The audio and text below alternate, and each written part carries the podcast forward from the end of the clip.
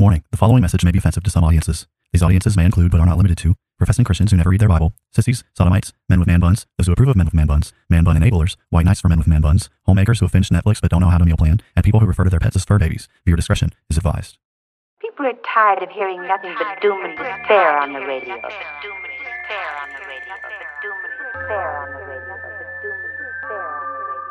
The message of Christianity is that salvation is found in Christ alone, and any who reject Christ therefore forfeit any hope of salvation, any hope of heaven.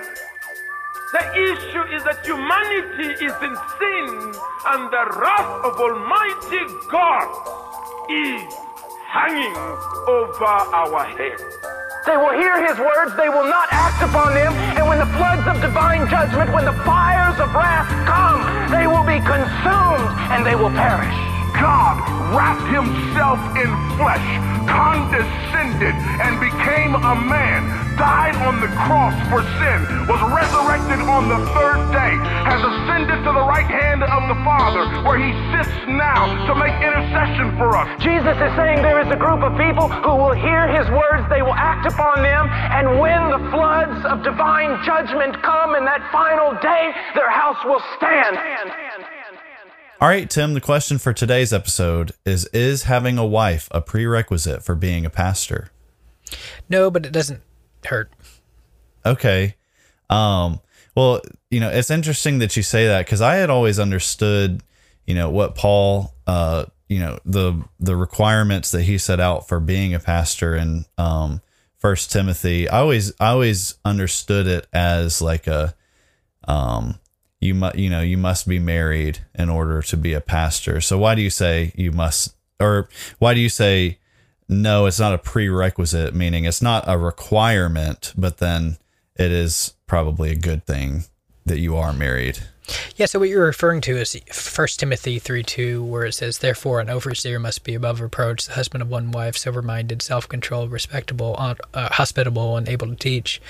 Now, I mean, in that language, um, when you think about the way the English is translating at that point, it seems like maybe a lot more um, dogmatic that a pastor must be the husband of one wife, he must be married, Right. in other words, but then you know the greek basically just says like literally it is basically just saying a one woman man.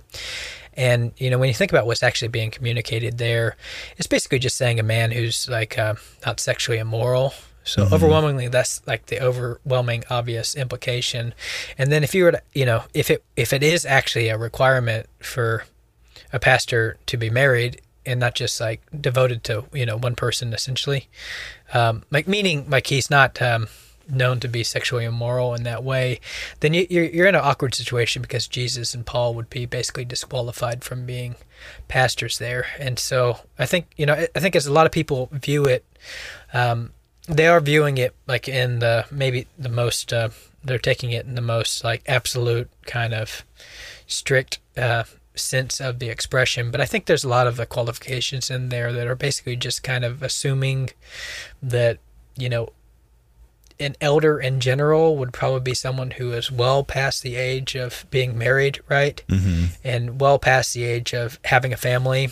And um, at that point, and so I think when you're looking at these qualifications in general, um, you do have to kind of read them in light of the worldview that is present there at the time. And the worldview that's present at the time is basically just that the overwhelming majority of people are going to be married. They're going to have kids, even uh, because they're not living in a time where it's just expected that you get married and maybe wait five or ten years to have a child at that point. So, and then like you think about like like how these qualifications actually work, like they're meant to like an honorable person is just going to get married and he's going to have kids and then you're going to be able to look at the fruit of like how he's managing his home to determine well does is he qualified to manage the church of god? Because like you know his the way he manages his home his wife his you know kids are going to be a resume for for him at that point. But then I, I think you know obviously in that society you have people like paul who are devoting themselves to advance the gospel over the known world at the time and who are like who are basically undivided in their um, intention to spread the good news and so you know there there is that category that of the single person that would function you know kind of as an exception to this rule in general but then um, I think yeah, for the most part, I think most people would rather see a married pastor than an unmarried pastor for a wide variety of reasons in general. Why why do you think that most people would look for the, the married pastor?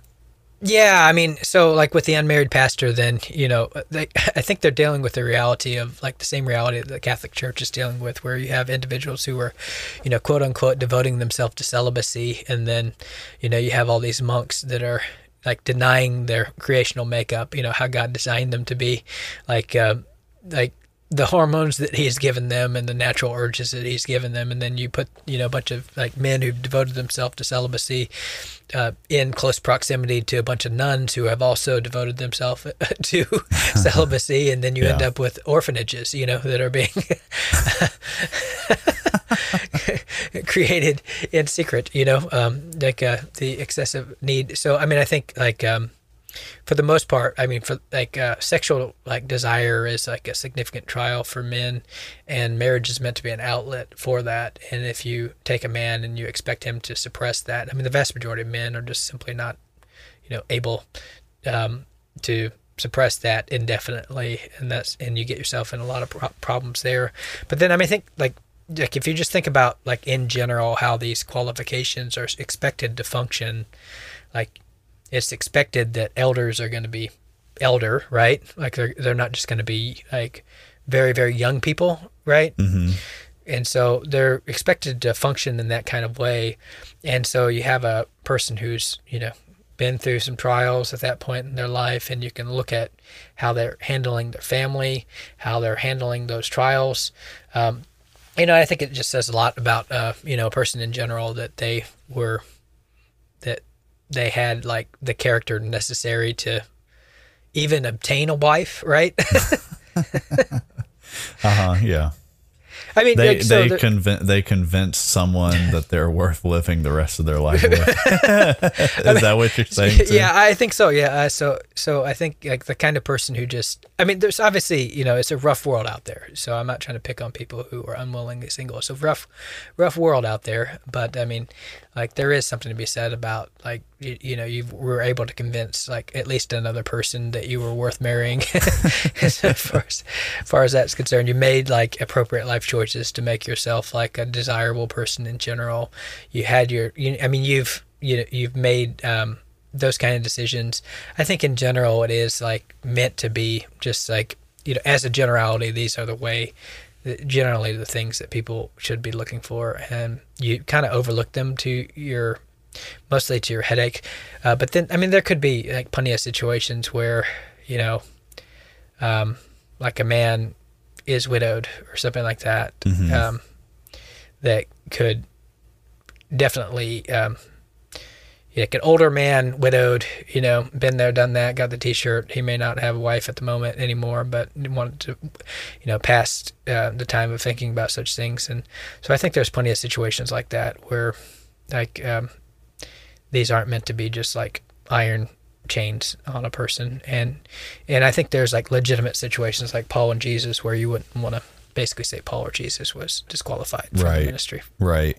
Now, so in my experience I I've met a lot of people, you know, um, who would say that you shouldn't discriminate at all between like let's say you're let's say you're at a church and you've got to hire another pastor uh, and you're looking at two different candidates right Sure. and and so one is um you know one is married and one is not um and they're equal in every other aspect um, you know, I I met a lot of people, especially when I was in school, who would essentially argue like you can't just hire the uh, you can't view the married thing as a as better than not married. Um, Hmm. meaning like you you can't essentially what they're trying to say is like, hey, you can't let like oh just because this person isn't married be like a determining factor in deciding, hey, we're not going to hire you. So if you were in that situation, they're equal in every way, but then one's married and one is not. Uh, who would you pick, or would it just be a, a you know flip of a coin at that point for you? Well, that's an interesting question, and um, I would say um, I, I, want to go in two different directions at once. Or, but um, I, I, I want to. So I don't accept the logic that you can't discriminate. So I, I would I would start by saying that. Like I don't accept a logic that you can't discriminate. Um, meaning like, you know, I would just say, well, I'll discriminate if I want to.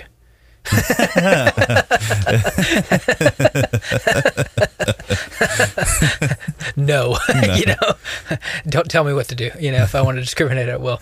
Uh, so you know, uh, but yeah, so I don't accept that as like um, morally binding um, thing. Law or something. Yeah. Yeah, like I mean, like meaning like you know you you're telling me I can't discriminate on the basis of married married marital status. I think you're going too far. I you know, like with that kind of thing. Um, so meaning like I think the logic of the qualifications in general are they're qualifications that like a big part of it is he must manage his own household well with all dignity, keeping his children submissive. Um, like I think that is a resume booster for an individual for a reason. And I say that being a person who, you know, I wasn't married at the beginning of my seminary. I got married in the middle of seminary, and there was a lot of pressure for seminary people to get married for this very reason because they thought they would be unhireable if um, they didn't get married. And I didn't necessarily resent that. You know, I'm not kind of the kind of person who just like like think like thinks in terms of ega- egalitarian fairness. I mean, it's like, man, I would like to get married, so I'm not, you know, So you're not unhireable. unhireable, you know. But like, if a church, like the thing was, like, if a church looked at me as unhireable because I wasn't married, I wasn't like gonna pitch a fit and be a baby about it. You get what I'm saying? Yeah. Like, so I don't, I don't really like respect that kind of whiny, fussy person who thinks like that. Oh, it's not fair. Everything has to be fair, and blah blah blah blah blah. It's like, well, I think there's like, you know, on balance of probability, like there's a lot of like whether or not this is meant like that one feature is meant to be an absolute law in that way. I don't know that I'd be willing to say that because I don't want to disqualify Jesus or Paul.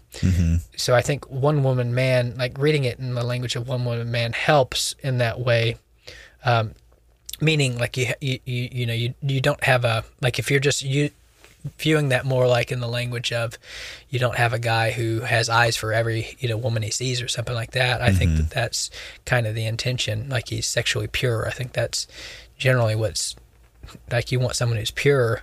But I mean, like a wife is a great safeguard for those kind of things. Like a good wife is a great safeguard for that kind of thing. She's an el- healthy outlet uh, for a man, right? She's a source of provision for a man in that kind of way. And like like a family, like a man who it, like it, it gets married, has children, like this is going to be like very much a um, a like regardless of what a person says, like that is going to be something that is going to be a significant help to him in even doing his job okay?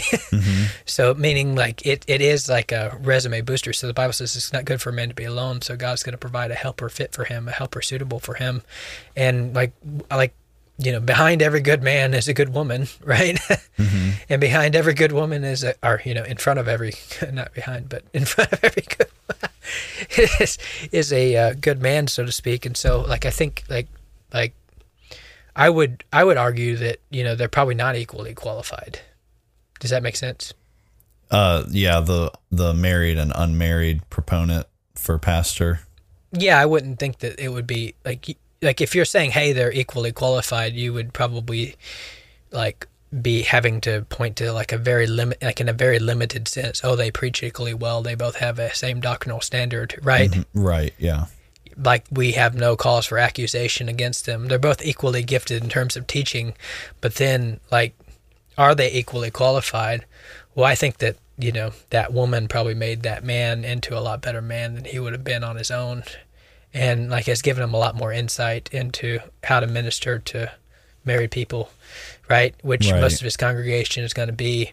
And you know has probably worked to like in terms of just seeing how he lives in private she's probably worked out a lot of his rough edges in a way that the guy unmarried guy probably doesn't have you know so it's not intuitively obvious to me that like there's not a lot of uh, ways in which the married guy would probably be benefited by that woman Uh, the presence of like living in close proximity to that woman in a way that the other one hasn't really been tested yet in those ways, you know? Yeah. And doesn't have like an inbuilt like accountability in his life that can call him on like, um, like things that he could hide on his own, you know? Right. So, so yeah, no, I don't.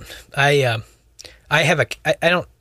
I don't view the pass. The point is, I don't view the passage as a abs- like that qualification as like an absolute law, because I wouldn't want to restrict Jesus or Paul. But then at the same time, I I, I could see overwhelmingly why, like in the vast majority of cases, it you know, you ignore it to your peril, basically. Right. And do you you know, a lot of a lot of the people that I um interacted with that really really were scandalized by the idea that, you know, a pastor really should be married um and you know, in most in most scenarios um you know, a lot of the people who are who are arguing that they they don't have to be married were younger guys who really their only thing was they just hadn't found a wife yet. They were they were Right. people who wanted a wife. You know, they weren't they weren't like you know, I think we've talked about this before, but when it comes to the the celibate thing, typically when you when you're the person who is like, hey, I you know, I don't I don't need a, a spouse, you're the kind of person who um doesn't doesn't really have like sexual desires in the way that most normal people have them right and and so but the, these aren't those guys. Like they want a wife you know um and everything that is entailed with finding a wife but they just haven't yet. And so they're just they're sort of like hey well i just haven't found it yet. You know that doesn't mean that you should look at me as like unhireable, right? But then for you, if you were hiring someone, would you be uh, at all like nervous about like, hey, you know, I'm hiring an unmarried pastor and you know, like you said, there's not like this inbuilt account there's not this inbuilt accountability that is had there uh, by not having a wife um, to protect this to protect this man from potential downfalls or pitfalls. Um, it, is that something that you is that something that like makes you wary and makes you think like, well, is there anyone else that I can hire that is married and I don't have to worry about that quite as much, or um, is it? I think I think churches are rightfully nervous about that kind of thing, and I think I mean the kind of people who are making those kind of cases are typically, you know, young guys who are in seminary right or in yeah. Bible college. That was I my mean, th- experience. Yeah. yeah, I mean that was my experience too. But I mean, even when I was in that stage of life, I didn't think that was a good argument. Do you get what I'm saying? Right. Like, so even when I was in that stage, I thought like to myself, like, oh no, like it's not good for a man to be alone. Like part of the reason I wanted to get married is because I thought that that would help me to be more of a complete person, right? Mm-hmm. like because I because I do think that God like that's the way like regardless of whether or not there's some category for, you know, celibacy, right? Like it, I think there obviously is, but it's like way overblown, right? So it's like there's like a category for maybe like 0.01% of Christians or something, 0.001% of Christians like that really meet those biblical criteria. But then you're living in a society that despises marriage and marriage like first time marriage rates are on the rise and then they have no sense of urgency, you know, most of it which is because most of the guys are like addicted to porn. And then the ladies are like wanting to be career women and don't want to um, you know get married or have kids and everything else. And so there's problems both ways.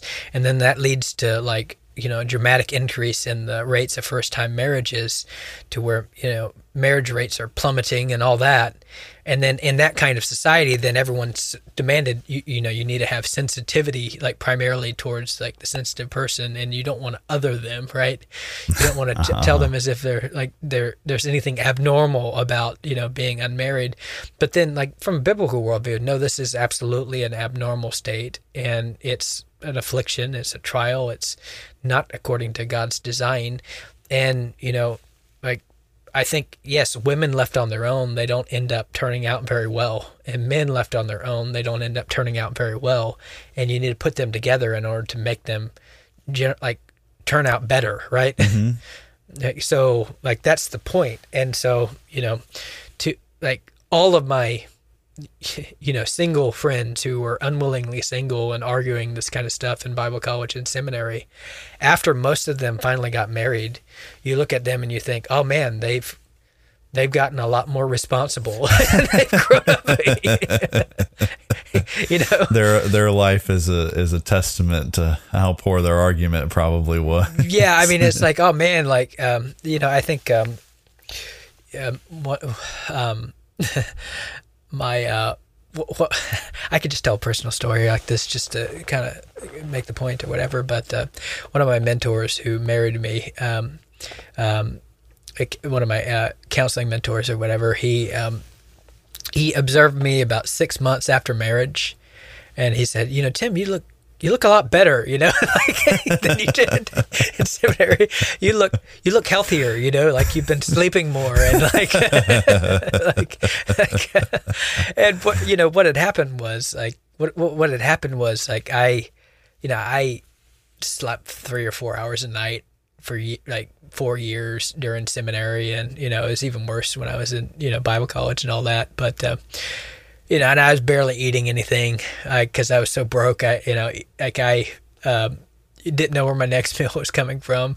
I had to survive on like energy drinks and ramen noodles and everything else. And, you know, so like I looked like I was dead tired, exhausted. And I was so sleep deprived to the point where like I could barely think at times. And he's like, man, Tim, you look a lot better. And what had happened was I got married and I'm trying to run, operate on my same schedule. And my wife, like, she, she wasn't having it, you know, she's like, she's like, uh, She's like, I am not going to bed uh, by myself every night while you stay up all night and study. And I just thought, I guess I'm just going to have to do worse on these tests, you know? Like, but I ended up sleeping more and like I wasn't so sleep deprived and I didn't, you know, push myself so hard like in that way. And I, I got the same grades, you know, I think I, I was pushing myself really hard, but I wasn't retaining as much. And, you know, but he, he looked at me and he thought, man, you just, you look you look a lot better, you know, than what you did. But I mean, all my friends, like, you know, they go from, um, you know, living in these, uh, you know, sloppy dorms and dressing sloppy and, you know, looking like college kids, you know, kind of thing to all of a sudden, like, their wives, like, got them cleaned up and respectable looking pretty quickly, you know, and then they learned, like, like, you, you do, it does take a lot of work to learn how to live with a woman, you know, um, where you're used to just hanging out with men and i mean like it, it is a help it's a help so. So, so at the end of the day, yes, it is it is better to be married. and it's be a better it's def- it's definitely better to be married and a pastor and i think you know you can ignore that at your peril but you know I, whether i think there's some kind of there's i, I think there's very rare scenarios there like, that uh, like jesus, jesus and paul but vast majority of case you do well but just go with what it's saying Okay, fair enough. This has been another episode of Bible Bashed. We hope you have been encouraged and blessed through our discussion. We thank you for all your support and ask you to continue to like and subscribe to Bible Bashed and share our podcast with your friends and on social media. Please reach out to us with your questions, pushback, and potential topics for us to discuss in future episodes at BibleBashedPodcast at gmail.com and consider supporting us through Patreon. If you would like to be Bible bashed personally, then please know that we also offer free biblical counseling, which you can take advantage of by emailing us. Now, go boldly and obey the truth in the midst of a biblically illiterate world who will be perpetually offended by your every move.